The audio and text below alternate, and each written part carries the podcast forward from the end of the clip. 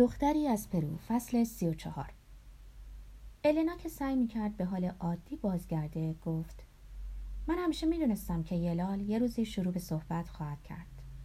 بهتره موضوع رو عوض کنیم ریکاردو. ماجرای دختر بد چیه؟ اون کیه؟ بهتره برام ازش بگی. بعد از شام در منزل اونا مشغول صرف قهوه بودیم و با صدای آهسته گفتگو میکردیم تا مزاحم سیمان نشیم، چون در دفتر کارش مشغول بازخوانی گزارشی برای یه سمینار بود. به النا گفتم: یه ماجرای قدیمیه، هرگز اونو برای کسی حکایت نکردم، اما فکر میکنم اونو برات بگم. و همه چیزو براش گفتم، از اول تا آخر، از روزهای دوره بچگیم، وقتی اومدن لوسی و لیلی، شیلیهای کاذب در خیابانهای آرام میافلورس شور و شوقی به پا کرده بود، تا اون شب عاشقانه در توکیو، زیباترین شب زندگیم، که ناگهان با دیدن آقای فوکودا در سایه روشن اتاق به پایان رسیده بود. آقای فوکودا که از پشت شیشه های عینک دودیش ما رو تماشا میکرد. نمیدونم صحبتم چقدر طول کشید. نمیدونم سیمون کی پیدا شد و مثل زنش در سکوت و دقت تمام به حرفام گوش داد. متوجه نشدم که اشک به چشمام اومد و با شرم از این فوران احساسات ساکت شدم. مدتی طول کشید تا تونستم بار دیگه آرامشم رو باز یابم. در حالی که با لکنت عذرخواهی می‌کردم، دیدم سیمون برخاست و اندکی بعد با چند جام و یه بوت شراب باز اومد. در حالی که به پشت من دست می‌زد گفت: این تنها نوشیدنیه که دارم. البته فکر میکنم در چنین موقعیتی باید چیز نابتری نوشید. النا گفت: البته ویسکی، ودکا، کنیاک. وضع این خونه یه فاجعه است. هیچ وقت چیزی رو که باید داشته باشیم نداریم. ما میزبانان تأسف‌آوری هستیم ریکاردو. من با این بازی در آوردنم باعث شدم گزارش فرداتو خراب کنی سیمون. جواب داد: اما این خیلی جالب‌تر از گزارش من بود. از این گذشته اون لقب برات خیلی برازنده است، نه به معنی بد، بلکه واقعا این چیزیه که هستی دوست عزیز، ولی اینکه خوشت نیاد، یک پسر خوب. النا که با تعجب به من نگاه میکرد گفت: این یه ماجرای عشقی شگفت‌انگیزه. این بلژیکی غمگین هرگز منو اینطور دوست نداشته. کدوم زن میتونه خودشو با اون مقایسه کنه؟ سیمون گفت: دلم میخواد با این ماتاهاری آشنا بشم. النا که با شوخ طبعی ریش اونو میکشید گفت: باید از روی جنازه من رد بشی. عکسشو داری؟ به ما نشون میدی؟ حتی یه عکسم ندارم. تا اونجا که یادم میاد هرگز با هم عکسی نگرفتیم. النا گفت: دفعه بعد که تلفن میزنه باید جوابشو بدی. این ماجرا نمیتونه به این شکل تموم بشه، با تلفنی که مدام زنگ میزنه، مثل بدترین فیلم هیچکاک. سیمون با صدای آهسته افسود: از این گذشته باید ازش بپرسی تا بدونیم یلال باهاش صحبت کرده یا نه. برای دومین بار عذرخواهی کردم. واقعا خجالت آوره. منظورم گریه کردن و همه اون اداهاست. سیمون گفت: تو متوجه نشدی، ولی النا هم همراهت میگریست. منم اگه بلژیکی نبودم حتما همراهیتون میکردم. اجداد یهودیم به اشک ریختن متمایل بودن، اما خون بلژیکی غلبه کرد. یه بلژیکی به خودش اجازه نمیده مثل آمریکایی لاتینی ها و آدم های مناطق حاره احساساتی بشه. النا که جامش رو بلند میکرد گفت: به سلامتی دختر بد، اون زن افسانه‌ای. زندگی من چه کسالت آور بوده خدایا. باتری رو تموم کردیم و خنده ها و شوخی ها حالمو بهتر کرد. دوستانم خانواده گراستی در روزها و هفته های بعد هرگز به آنچه براشون حکایت کرده بودم اشاره‌ای نکردن تا باعث ناراحتیم نشن. تصمیم گرفتم اگه پرویی کوچکم تلفن کرد این بار گوشی رو بردارم. برای اینکه به من بگه دفعه پیش که تلفن زده بود تونسته بود با یلال صحبت کنه. از وقتی درباره عشقم به النا اعترافاتی کرده بودم، مثل این بود که شریک کردن کسی در اون ماجرا منو از وزنه سنگین کینه، حسادت، تحقیر و رنجش رهانیده بود. حالا با نگرانی منتظر این تلفن بودم و از این میترسیدم که به علت بی‌اعتنایی 2 سال اخیرم از اون بی‌نصیب بمونم.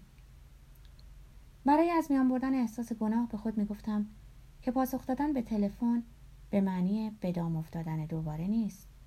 با اون مثل یه دوست عادی گفتگو خواهم کرد و سردیم بهترین دلیلی خواهد بود که ثابت میکنه از عشقش رهایی یافتم. اما این انتظار در بهبود روحیم موثر بود. میان قراردادهای یونسکو و وقتی خارج از پاریس بودم، ترجمه داستانهای کوتاه ایوان بونین رو از سر گرفتم. برای آخرین بار اونا رو بازخوانی کردم و پیش از فرستادنشون به آدرس دوستم ماریا موشنیک پیش گفتار کوتاهی به اون افسودم. وقتی یلال برای تماشای تلویزیون می اومد، براش داستان می خوندم. شیفته رمان‌های ژول ورن بود. در اون پاییز روزی 2 فصل پیش می رفتم و بسیاری از اونها رو براش خوندم.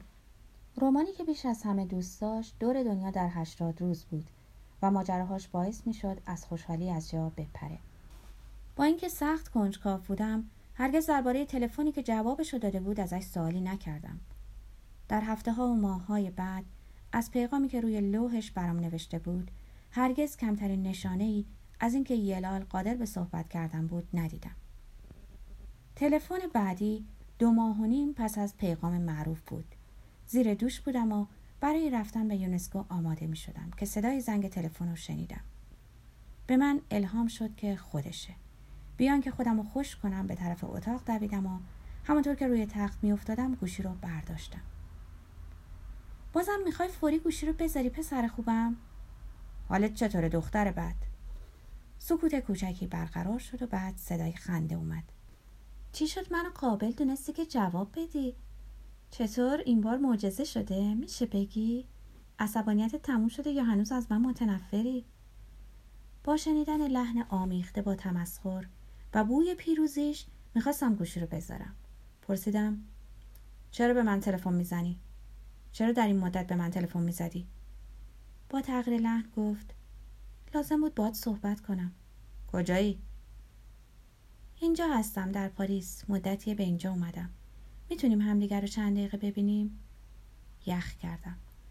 کاملا یقین داشتم که هنوز در توکیو یا کشوری دوردسته و هرگز به فرانسه پا نمیذاره. دونستن اینکه نزدیکه و هر آن میشه اونو دید کاملا گیجم کرد. با این فکر که دنباله مکس پاسخی منفی خواهد بود اصرار کرد. فقط چند دقیقه.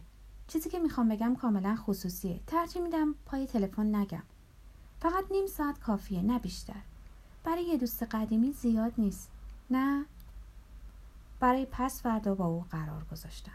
ساعت 6 بعد از ظهر که از یونسکو خارج میشدم در کافه‌ای در محله سن ژرمن. وقتی گوشی رو گذاشتم قلبم به شدت میتپید. پیش از برگشتن زیر دوش ناچار مدتی با دهان باز نشستم تا نفسم جا بیاد. در پاریس چه میکرد؟